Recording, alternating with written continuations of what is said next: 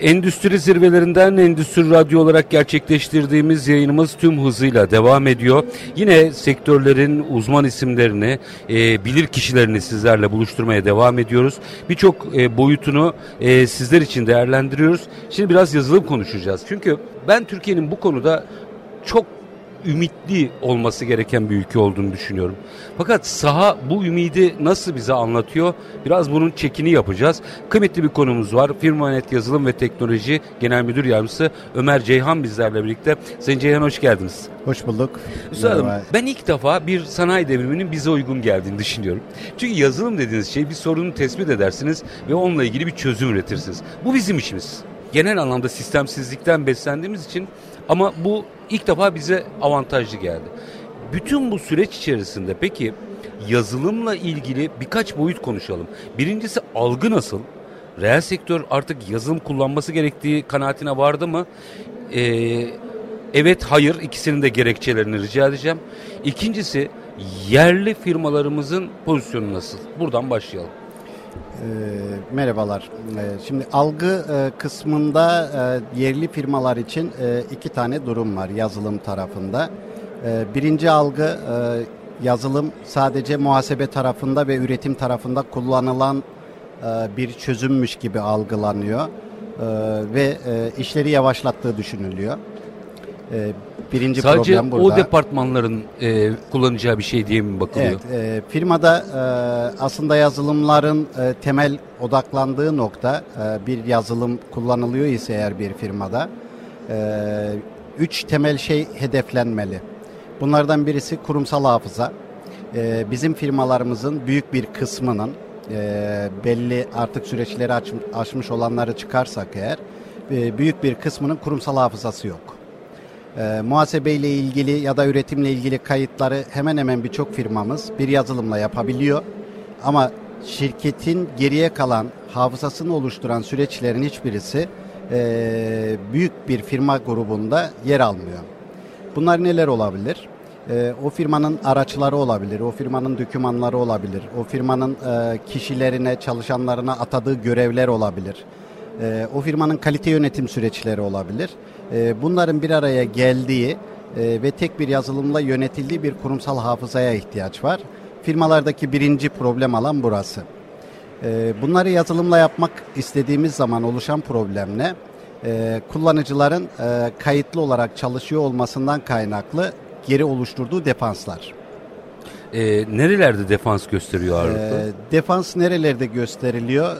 Örneğin görev yönetimi en büyük defans alanlarından birisidir. Benim pozisyonumu alacak durumu kişilere atanan görevler buralarda bir ekrana girip ya da bir telefondan, mobil uygulamadan bu göreve ait cevapları yazmak bir zaman kaybı olarak görülüyor. Bunun yerine WhatsApp'tan ve benzeri uygulamalardan hızlıca yazmak, telefon edip söylemek, geçerken yanında ya şu yapılacaktı, hadi bir bunu yapıver demek hızlı ve daha dinamik bir alan.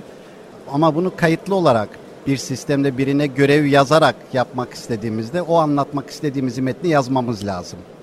Onunla ilgili bir dokümanı eklememiz lazım. Bu bir zaman kaybı olarak görülüyor. Aslında bunu yapmadığımız zaman firmadaki en büyük zararı veriyoruz. Kurumsal hafızayı öldürüyoruz. Artı inisiyatife bırakıyoruz bu arada. Evet. Yani unuttu gitti. Unuttu gitti. Sorun çıkana kadar bir daha akla gelmiyor. Sorun çıktıktan sonra bunu çözüyoruz. Bu nedenle şirket yönetim yazılımları aslında kendi içlerinde bir görev yönetim yazılımı barındırmıyor. Bunun için üretilmiş dünyada farklı uygulamalar var. SaaS uygulamalar. Bu SaaS uygulamalarda ayrı bir yazılım olarak kullanma alışkanlığı edinmiş olan firmalar var. Aslında artık günümüzün şirket yönetimi uygulamalarında bunların bir bütünün parçası olması gerekiyor. Çünkü bir görev, almış olduğumuz bir siparişin ya da vermiş olduğumuz bir servisin veya bir faturanın veya bir aracımızın görevi olabilir. Bunları ilgili kayıtlarıyla da birleştirmek gerekiyor. İşte bu süreçler bir zaman kaybı olarak görülebiliyor. O kadar enteresan bir şey söylüyorsunuz ki şimdi dijitalleşme konuşuyoruz. Evet, üretim süreçlerinde ve belli başlı noktalarda teknolojiden yararlanma konusunda herkes bir şekilde bir hemfikir oldu. Yapan var, yapamayan var ama asıl dijitalleşme dediğimiz şey zihniyette ve bütün yönetim kademelerine zikredilmiş bir biçimde ortaya çıkması gerekmiyor mu? O zaman biz gerçekten dijitalleşemiyoruz. Dijitalleşmeyi biz sadece muhasebe, satın alma, lojistik depo ve üretim süreçlerinin bir sistem üzerinde takip edilmesi olarak algılıyoruz. Zamanın sermaye olduğunu farkında değiliz, evet, o zaman. Aslında firma da bu miktar ve tutarlarla ilgili alanların dışında idari birçok sürecimiz var. Bu süreçler neler? Kalite yönetim sürecimiz var örneğin. Örneğin toplantılarımız var. Örneğin gelen giden evraklarımız var. Araçlarımız var. Hukuksal süreçlerimiz var. Bunların hepsi firmalarda ayrı ayrı ek geliştirilmiş parça yazılımlarla yönetilmeye çalışılıyor. Bazen öyle bir firmayı ele alacak olursak ana ERP yazılımının dışına çıkmış, belki o yazılıma entegre edilmeye çalışılarak kullanılmaya çalışılan 8-10 tane farklı yazılımla karşılaşabiliyoruz. Bunların her birisi şirketler için hem bir maliyet, IT departmanlar için yönetim süreci zorluğu ve beraberinde entegrasyon süreçlerinin iyi yönetilmesi demek. O zaman şöyle bir şey yapacağım. Bir minik araya gideceğim, geleceğim. Aranın ardından şunu sorayım ben size. Yanıtını dönüşte alayım. Gerçekten bir firma bütün süreçlerini yazılımla kullanırsa, yazılım kullanarak yönetirse, çok özür diliyorum, hangi faydaları ve hangi verimliliği sağlar? Biraz bunu açalım mı? Ve bu konudaki yerli teknolojilerin de aslında ne boyutta olduğunun yanıtını da almak isterim. Hazırda önümde bir yerli firma varken özellikle yazılım kullanım bilinci ve aslında bunun işletmelerin sonuç alma noktasındaki çıktılarına bakarken çok da hoş bir fotoğraf çıkmadı. O zaman biz bu işi biraz madalyonun tersinden de konuşalım mı? Doğru bir yazılım stratejisi, kullanma stratejisi bir firmaya ne getirir? Doğru bir yazılım kullanma stratejisi bir firmaya aslında biraz önceki bahsettiğimiz konudan başlar. Kurumsal hafızasını oluşturur. Bu kurumsal hafızanın içerisinde firmadaki biriken dokümanlardan başlayıp miktar ve tutarla ilgili süreçlere, bütçeye, satıştan sonraki servise, firmadaki araca, bu aracın izlenmesine, aracın sigortasına, akaryakıtına, harcadığı parasına kadar birçok süreci aslında dijital bir platform üzerine taşıyıp ayrı ayrı uygulamalar üzerinde takip etmenin önüne geçer. Tek bir yere birleştirebilir. Bu aynı zamanda şunu getirir. Firmadaki departmanlar ortak bir dil kullanırlar. Niye önemlidir bu? Ortak dil şunun için önemlidir. Biz sizinle şu an aynı dili konuştuğumuz için anlaşabiliyoruz. Doğru.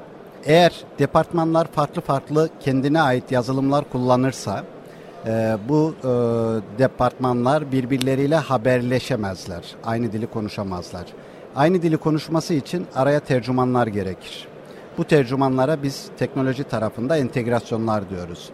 Ancak bu entegrasyonlar dildeki gibi bir kelimeyi sabitlediğimiz zaman sabit kalan alanlar değildir. Sürekli değişir. Bu değişimin içerisinde bazen yasal mevzuatlar, bazen müşteri ihtiyaçları, bazen teknolojinin hızlı değişimi, ki teknoloji çok hızlı değişiyor. Aradaki bu entegrasyonları sürekli canlı tutma ve yaşatmayı gerektirir. Bu durumda bu entegrasyonlar için IT departmanının daha da büyütülerek yatırımın boyutunun değiştirilmesi gerekir. İşte bunların tek bir yazılımın içerisinde olması buradaki oluşabilecek bu riskleri ortadan kaldırır ve departmanlara ortak dil konuşturur. Çoğu firmada bu eksik diyorsunuz. Yani herkesin aslında kullandığı bir program var ama evet, programlar firmaya bir çıktı getirmiyor. Firmaya çıktıları biraz önceki dediğimiz eforları sarf ederek getiriyor. Hı. Bazen ek maliyet, bazen zaman ve verim, hatta para kaybı bence.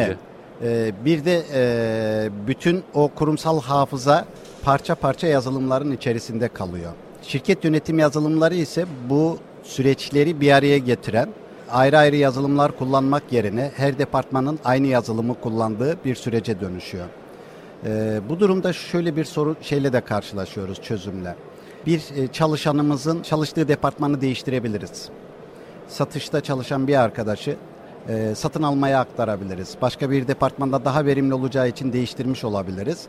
Eğer aynı yazılımı kullanıyor isek bütün şirketin süreçlerinde bu değişim çok daha kolay gerçekleşecektir.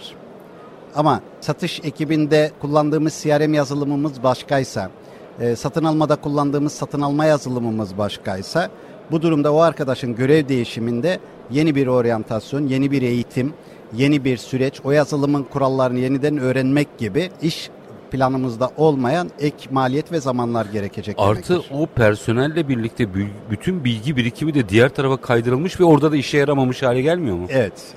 Burada yeniden baştan almış oluyoruz. Değil mi? Sıfırdan başlayacak. Sıfırdan başlamış oluyoruz. O yeni yazılımı öğrenmesi gerekiyor. Bir diğer bu tür yazılımların sağladığı avantajı aslında firmalarımızda temel 3 şey vardır. İzlenebilirlik başlığı altında. 3 şeyi izleriz. İzlediğimiz bu 3 şeyden bir tanesi firma içerisinde oluşturulan kayıtların izlenebilirliği. Aynı yazılımın içerisinde kullanıyor isek eğer bu kayıtlar birbirini bir zincir olarak takip edeceği için bu kayıtlardaki değişiklikler, log kayıtları, kim yaptı, ne zaman yaptı, hangi alan değişti, önceki hali neydi bunu izlemeyi sağlar. İkinci izlenebilirlik ürünlerimizin izlenebilirliği. Özellikle stratejik bazı sektörlerde bir ürünün seri numarası, parti numarası, son kullanma tarihi veya garanti tarihi gibi sürecin en baştan CRM sürecindeki hikayesinin nasıl başladığından satıştan sonraki servise kadar, servis sürecinde bu ürüne ne kadar ücretli ya da ücretsiz servis verildiğine kadar bütün süreci izleyebilmeyi sağlayan bir ürünün izlenebilirliğini sağlar. Bir diğer izlenebilirlik ise sürecin izlenebilirliği. Sürecin izlenebilirliğinden kastımız ne? Bir iş sürecinin başladığından bittiği zamana kadar farklı departmanlardaki geçirmiş olduğu bütün yol haritasını birbirine zincir olarak bağlayıp her bir kayıtlar arasında geçiş yapabilmeyi sağlayan bir izlenebilirlik süreci oluşturur. Aslında siz öyle bir tarifleme yaptınız ki bizim kurumsallaşma diye anlattığımız şeyin tarifi tam da bu entegrasyondan ve baştan sona izlenebilirlikten geçmiyor mu?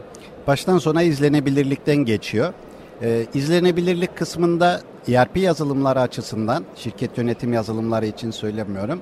ERP yazılımları açısından bir ürünün teklifi, satışı, üretilmesi, çıktısı vesaire bunlar izleniyor. Ancak bu sürecin içerisinde bizim idari süreçlerde bu operasyonları destekleyen yaptığımız işlerimiz var. O zaman örneğin, eksik kalmıyor mu? Eksik kalıyor.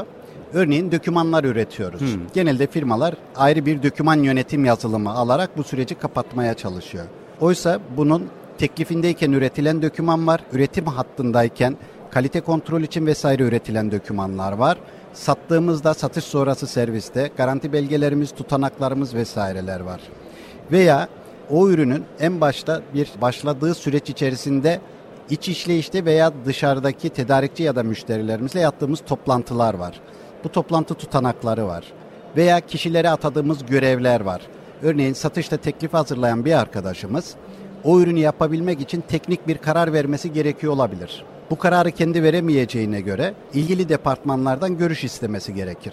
Bu görüş için ya farklı yöntemler kullanır ya da elindeki yazılım buna izin veriyor ise oradan bu iş için görev atader ve onunla ilgili bu süreçleri de izler. Genellikle farklı teknikler mi kullanılıyor? Farklı görev yönetimi için ayrı yazılımlar kullanarak yürütülüyor birçok uygulamada.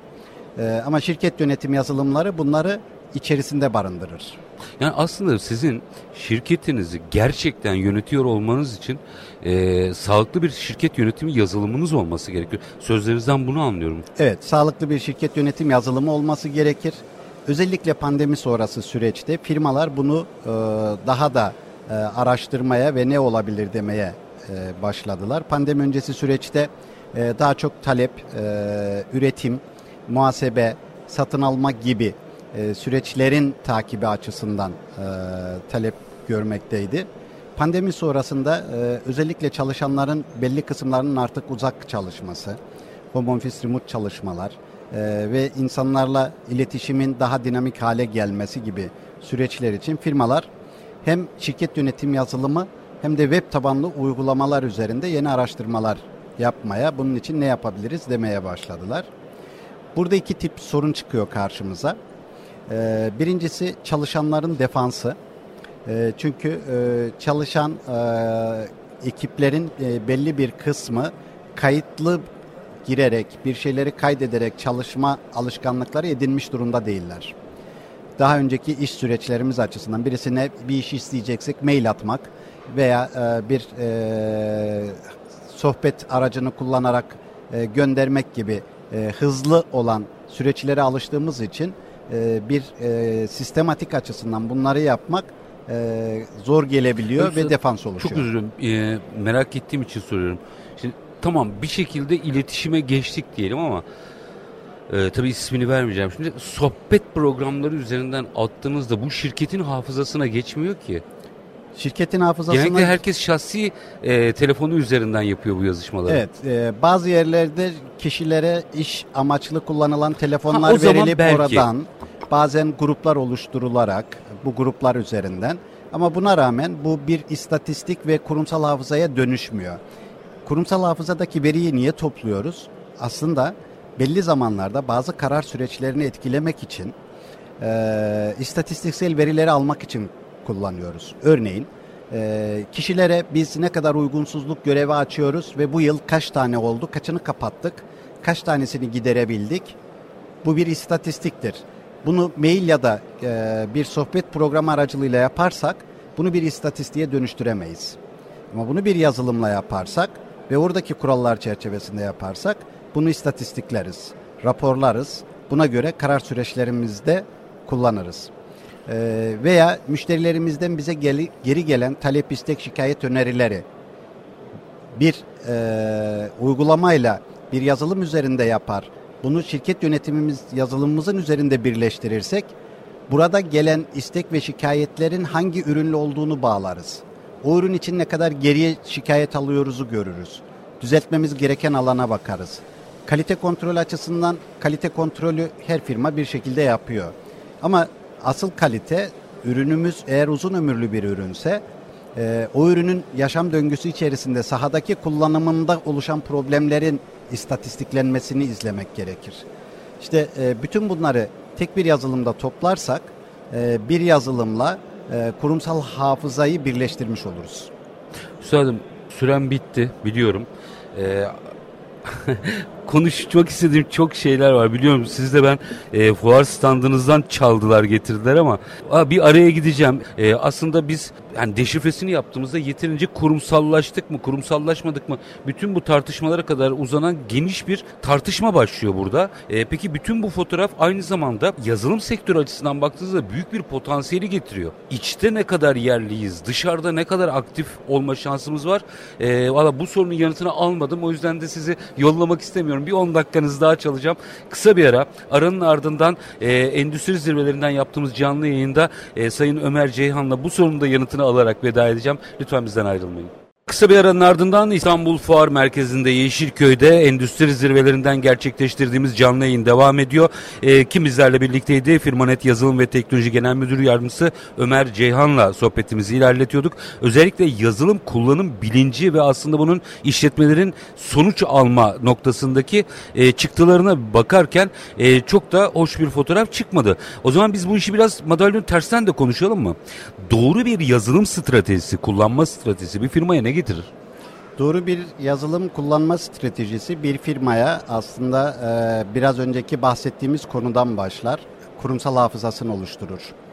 Bu kurumsal hafızanın içerisinde firmadaki biriken dokümanlardan başlayıp miktar ve tutarla ilgili süreçlere, bütçeye, satıştan sonraki servise, firmadaki araca, bu aracın izlenmesine, aracın sigortasına, akaryakıtına, harcadığı parasına kadar birçok süreci aslında dijital bir platform üzerine taşıyıp ayrı ayrı uygulamalar üzerinde takip etmenin önüne geçer.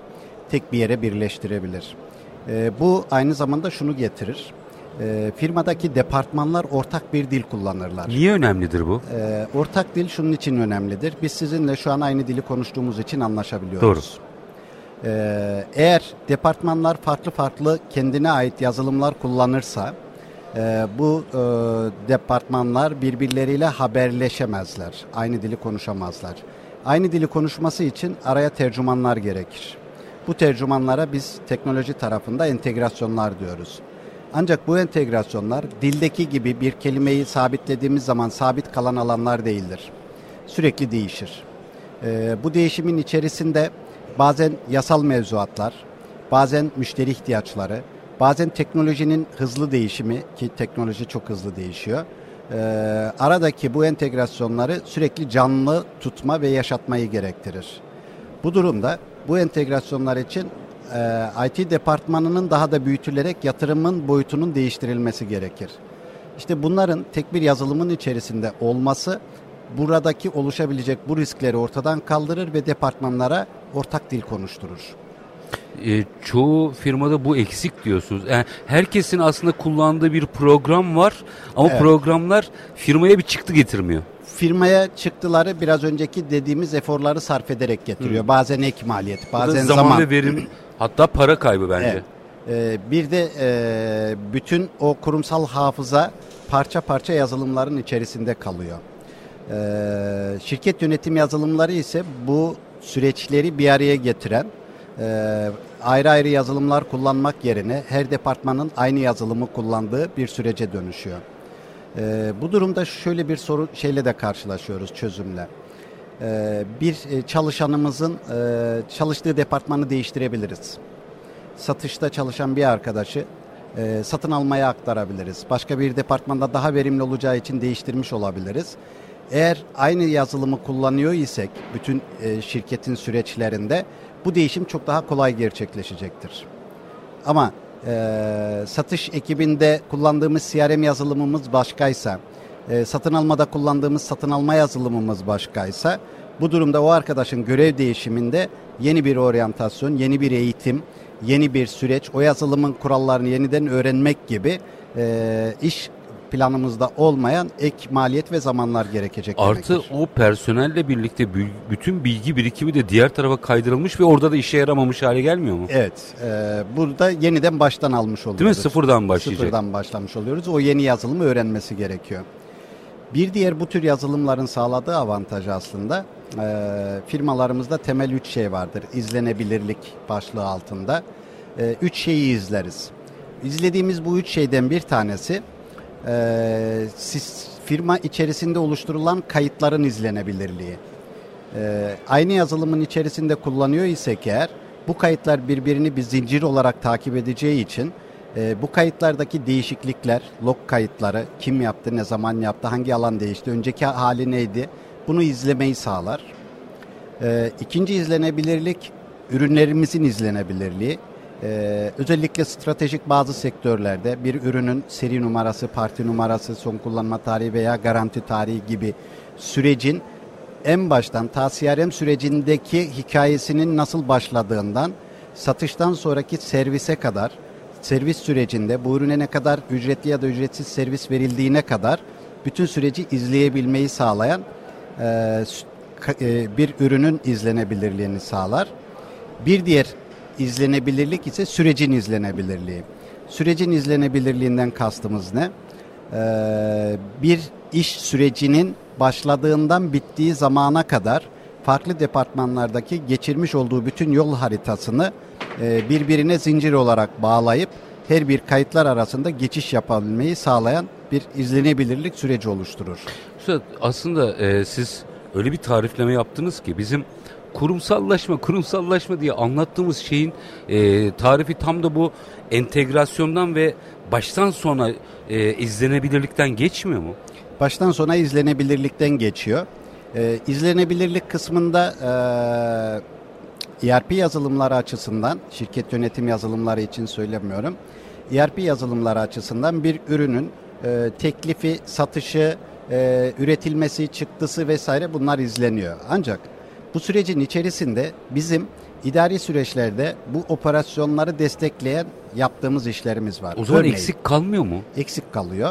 Örneğin dökümanlar üretiyoruz. Genelde firmalar ayrı bir döküman yönetim yazılımı alarak bu süreci kapatmaya çalışıyor. Oysa bunun teklifindeyken üretilen döküman var, üretim hattındayken kalite kontrol için vesaire üretilen dökümanlar var. Sattığımızda satış sonrası serviste garanti belgelerimiz, tutanaklarımız vesaireler var. Veya o ürünün en başta başladığı süreç içerisinde İç işleyişte veya dışarıdaki tedarikçi ya da müşterilerimizle yaptığımız toplantılar var. Bu toplantı tutanakları var. Veya kişilere atadığımız görevler var. Örneğin satışta teklif hazırlayan bir arkadaşımız o ürünü yapabilmek için teknik bir karar vermesi gerekiyor olabilir. Bu kararı kendi veremeyeceğine göre ilgili departmanlardan görüş istemesi gerekir. Bu görüş için ya farklı yöntemler kullanır ya da elindeki yazılım buna izin veriyor ise oradan bu iş için görev ata der ve onunla ilgili bu süreçleri de izler. Genellikle farklı teknikler mi kullanılıyor? Farklı görev yönetimi için ayrı yazılımlar kullanarak yürütülüyor birçok uygulamada. Ama şirket yönetim yazılımları bunları içerisinde barındırır. Yani aslında sizin şirketinizi gerçekten yönetiyor olmanız için sağlıklı bir şirket yönetimi yazılımınız olması gerekiyor. Sözlerinizden bunu anlıyorum. Evet, sağlıklı bir şirket yönetim yazılımı olması gerekir. Özellikle pandemi sonrası süreçte firmalar bunu daha da araştırmaya ve ne olabilir demeye başladılar. Pandemi öncesi süreçte daha çok talep, üretim, muhasebe, satın alma gibi süreçlerin takibi açısından talep görmekteydi. Pandemi sonrasında özellikle çalışanların belli kısımlarının artık uzak çalışması, home office remote çalışmalar ve insanlarla iletişimin daha dinamik hale gelmesi gibi süreçler için firmalar hem şirket yönetim yazılımı hem de web tabanlı uygulamalar üzerinde yeni araştırmalar yapmaya, bunun için ne yapabiliriz demeye başladılar. Burada iki tip sorun çıkıyor karşımıza. Birincisi çalışanların defansı. Çünkü çalışan ekiplerin belli bir kısmı kayıtlı girerek, bir şeyleri kaydederek çalışma alışkanlıkları edinmiş durumda değiller. Daha önceki iş süreçlerimiz açısından birisine bir iş isteyeceksek mail atmak veya bir sohbet aracını kullanarak göndermek gibi hızlı olan süreçlere alıştığımız için bir sistematik açısından bunları yapmak zor gelebiliyor ve defans oluşuyor. Çok üzülüyorum. Merak ettiğim için soruyorum. Şimdi tamam, bir şekilde iletişime geçtik diyelim ama tabii ismini vermeyeceğim şimdi. Sohbet programları üzerinden attığınızda bu şirketin hafızasına geçmiyor ki. Şirketin hafızasına... Genellikle herkes şahsi telefonu üzerinden yapıyor bu yazışmaları. Evet. Bazı yerlerde kişilere iş amaçlı kullanılan telefonlar verilip oradan bazen gruplar oluşturularak bu gruplar üzerinden. Ama buna rağmen bu bir istatistik ve kurumsal hafızaya dönüşmüyor. Kurumsal hafızadaki veriyi niye topluyoruz? Aslında belli zamanlarda bazı karar süreçlerini etkilemek için istatistiksel verileri almak için kullanıyoruz. Örneğin kişilere biz ne kadar uygunsuzluk görevi açıyoruz ve bu yıl kaç tane oldu, kaçını kapattık, kaç tanesini giderebildik. Bu bir istatistiktir. Bunu mail ya da bir sohbet programı aracılığıyla yaparsak bunu bir istatistiğe dönüştüremeyiz.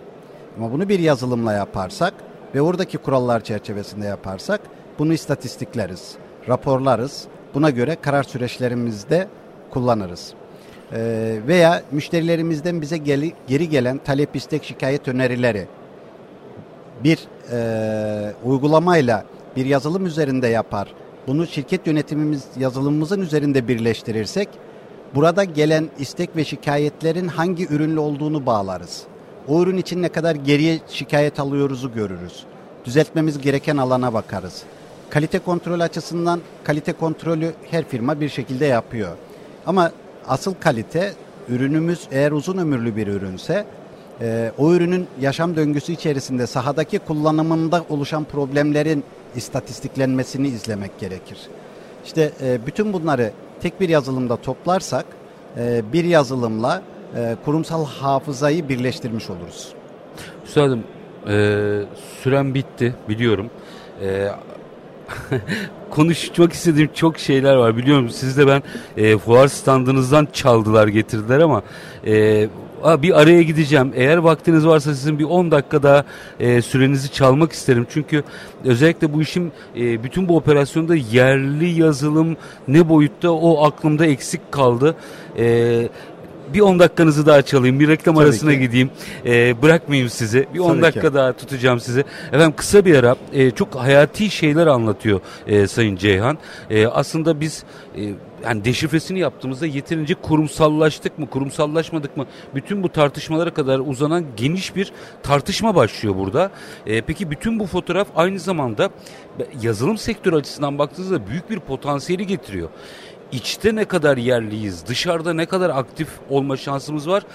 Valla bu sorunun yanıtını almadım. O yüzden de sizi yollamak istemiyorum. Bir 10 dakikanız daha çalacağım.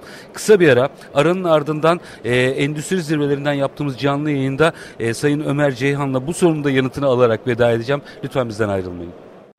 Endüstri Zirvelerinden gerçekleştirdiğimiz yayın devam ediyor. Tüm hızıyla devam ediyor. Ben bırakmadım konuğumu. Firmanet Yazılım ve Teknoloji Genel Müdür Yardımcısı Ömer Ceyhan bizlerle birlikte çok hayati bir şey anlatıyor aslında. Gerçekten dijitalleşme dediğimiz şeyi anlatıyorsunuz aslında bize. Biz biraz tek bacakla, eksik bacakla yapıyormuşuz bu işleri. Yönetim aşaması çok önemli. Peki bu aslında bütün dünyanın gündemi. Burada iki boyutlu bir şeyi de konuşalım. O eksik kalmıştı, o yüzden sağ olun, sizi yollamadım. Birazcık daha vaktinizi alacağım. Birincisi yerli firmalar. Yani bizim yazılımda dünyaya gidin, bırakın Türkiye'yi. Dünyada yazılım konusunda ülke sayın deyin, rastgele Türkiye'yi içinde sayarlar. Yazılımcılar olarak. Fakat iş bir Türk firmasından yazılım almaya geldiğinde nasıl şekilleniyor? Dünyaya geçtim, bizde nasıl şekilleniyor? Yani gidip kim yazar bu işi diye sorduğunuzda bir Türk yazılımcı listede çıkıyor. Türkler yapar bu işi diyorlar. Ama Made in Turkey olduğunda veya Türkiye olduğunda işler değişiyor. İçte de dışta da. Niye? Niye değişiyor? Aslında bunu yaşamış olduğumuz mahallemizden başlayarak örnekleyebiliriz. Yani örneğin mahallemizde bir tane esnafımız vardır. Bu esnafa gittiğimiz zaman oradaki ürünlere bakış açımız farklıdır. Aynı ürünü işte daha büyük yapılmış, daha görseli olan, daha sistematik bir AVM'ye gittiğimizde o ürüne bakış açımız farklıdır. O ürün yurt dışından geldiyse ayrı davranırız. Belki buradaki daha kaliteli de olabilir. Şimdi yazılıma gelecek olursak. Bizde kaliteli yazılım almak gerekliliği, ihtiyaç hissedildiği zaman yerli bir yazılım yerine yabancı yazılımların daha kaliteli olduğu düşünülür. Pardon, hemen sorayım. Böyle mi gerçekten? Şimdi bunun hem evet hem hayır cevabı var. Evet kısmı şu, bu yazılımlar, yabancı yazılımlar belli sektörlerde uzunca zaman farklı ülkelerde farklı firmalarda kullanılmış ve bazı tecrübeler edinilmiş. Operasyonel birikimi süreç var. Olarak. Bu operasyonel birikim bazen iyi bazen de kötü. İyi olan tarafı size bir know-how'la birlikte geliyor olabilir. Kötü olan tarafı Türkiye'deki çalışma dinamikleri o uygulamaları kaldırmıyor olabilir. Enteresan. Firma yani Türkiye'nin gerçekleriyle mi uyuşmuyor olabilir? Gerçekleriyle uyuşmak. Çünkü biz bazı sektörlerde dinamik çalışmak zorundayız. Bazen kararlarımız anlık değişebilir. Bu kararları değiştirirken etkilenen alanları yönetmek ve onları görmek gerekebilir. Örneğin şu an biz Endüstri 4.0 alanında böyle bir zirve ve fuardayız. Burada da otomasyon firmalarımız var. Şimdi bir otomasyon firmasını ele alacak olursak, bir otomasyon firması teklifini hazırlarken standart bir ürün ağacı üzerinden hazırlayamaz. Her müşterisinde o teklifin içeriği ve onun ürün ağacı her seferinde değişmek zorundadır. İhtiyaçlar değişir. Aynı firmaya bile teklifi veriyor olsa, birinci projesinde başka bir ürün ağacıyla o panoyu yaparken, ikinci projesinde başkadır. Hatta aynı teklifin içerisindeki her panonun içeriği farklıdır. Şimdi bütün bunları en baştan bir ürün ağacı olarak tanımlattırarak getirecek olursak bu dinamik bir alan olmaz ve yönetilemez. Hatta sadece teklif hazırlamakla yetmiyor.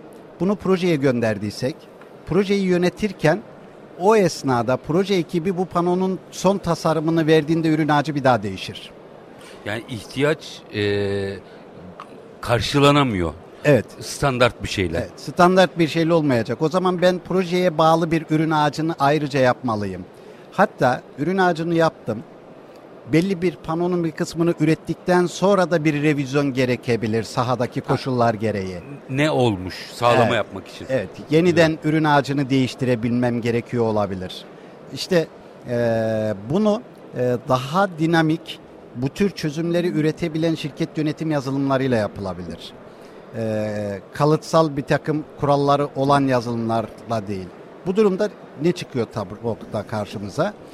Firmalar bunun için kullanmış olduğu yazılıma üzerinde bunu yönetemediğinden dolayı X bir çözüm ortağına, yazılımcıya vesaire gidip orası için ek bir entegre yazılım yaptırarak süreci oradan çözmeye çalışıyor. Aslında bunların hepsi hem süreçlerimizi uzatıyor, hem maliyetlerimizi artırıyor, hem de dinamik kar zarar yönetmeyi de ortadan kaldırıyor. Eskilerin tabiriyle yamalı bohça oluyor. Yamalı bohça oluyor. Bir süre sonra da bu yamalı bohçalar teknolojinin bu kadar hızlı değiştiği bir dönemde bir gün bu yapmış olduğumuz çözümlerden birisi teknolojisini değiştiriyor. O teknolojisi değişen uygulama nereleri etkiliyorsa oralarda da aynı değişimi yapmak gerekiyor. Yani sürekli bunu beslemek, suyunu vermek, gübresini vermek gibi düşünebiliriz. Sürekli beslemek gerekiyor, sürekli harcamak gerekiyor. Yani aslında dijitalizasyon yaşayan bir organizma. Yaşayan bir organizma, kesinlikle canlı bir organizma, doğru bir yere değindiniz. Ve sabit kalamayan bir alan. Bütün bunları tek sistemin içerisinde yapmak gerekiyor. Yerlilerin yurt dışında şansı ne? Yerlilerin yurt dışında şansı, yerli yazılımlar şu an bu konuda çok güzel yol kat ettiler. Bizim gibi farklı yazılım firmaları bu alanda ciddi yatırımlar yaptılar. Bu yatırımların içerisinde biraz önce değinmiş olduğumuz konulara eğilen ve bunları birleştiren yazılımlarımız ortaya çıktı. Bir tek belki bizim dezavantajımız var. Bu yazılımları biz Türkiye'de yazdık. O kadar fark ediyor mu gerçekten? Fark ediyor marka açısından ya da insanların kabullenebilirlik açısından. X bir ülkede yazıldığında daha iyi olduğu düşünülüyor. Şöyle yapayım o zaman, realize edeyim olayı. Ben bir İtalyanım. Günün sonunda benim ihtiyacım belli. Bu ihtiyacımı karşılayan yazılıma bakarım ben. Nerede üretildiğine bakmam ki. Bakıyorlar mı? Bakıyorlar. Yani yurt içinde de bu böyle. Yerli yazılımlar henüz yurt içinde olması gerektiği ve verilmesi gereken değeri almış durumda değiller. Çok değerli yazılım firmalarımız var. Güzel çözümler üreten, bununla ilgili yatırım yapan, uluslararası alanda isim duyurmaya çalışan, duyuran, ihracat yapan, şirket yönetimi yazılımı yapan firmalarımız artık var. Kaliteli yazılımcılarımız var. İş süreçlerini daha dinamik yönetebilen karar vericilerimiz var. Bunların sadece şu an oluşması gereken şey yazılım yatırımı yapan yerli firmaların öncelik hakkını kendilerine uygun çözümü üretebilen firma kimse, hangisini seçmişlerse ondan yana tanımaları, harcayacakları parayı oraya harcayıp onların daha da fazla yatırım yapabilmesini sağlamaları bu zincirin daha da gelişmesini sağlar. Hep konuştuğumuz artık hani sloganize de olan bir mesele var. Yerli meselesi. O zaman yerli olmuyor ki. Yani siz bütün prosesleri, yani atıyorum somutlaştırayım. Tişört üretiyorsunuz ve tişört üretiminizin tamamını burada yapıyorsunuz. Mecbur bazı ham maddeleri dışarıdan alabilirsiniz. Ama o süreçte kullandığınız, yönetiminizden prosesinize kadar kullandığınız aynı kaliteyi karşılamak ve aynı efsafta olmak kaydıyla. Bir kere bunun altını çizeyim. Yoksa konu kapanır zaten. Tercihiniz yerli bir yazılım veya yerli bir çözümden değilse siz gerçekten yerli olmuyorsunuz ki. Katma değer dışarı gidiyor. Katma değer dışarı gidiyor ve yerli yazılımlar bu durumda daha büyük projeleri yapmak için bütçeyi ya kendisi finanse etmesi gerekiyor veya erteliyor.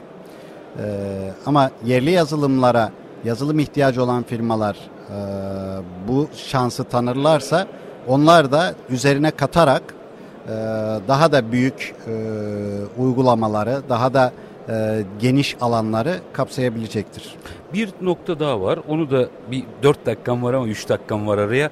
Onu da konuşalım. Sizi çok tuttum biliyorum ama anlattıklarınız o kadar hayati ki.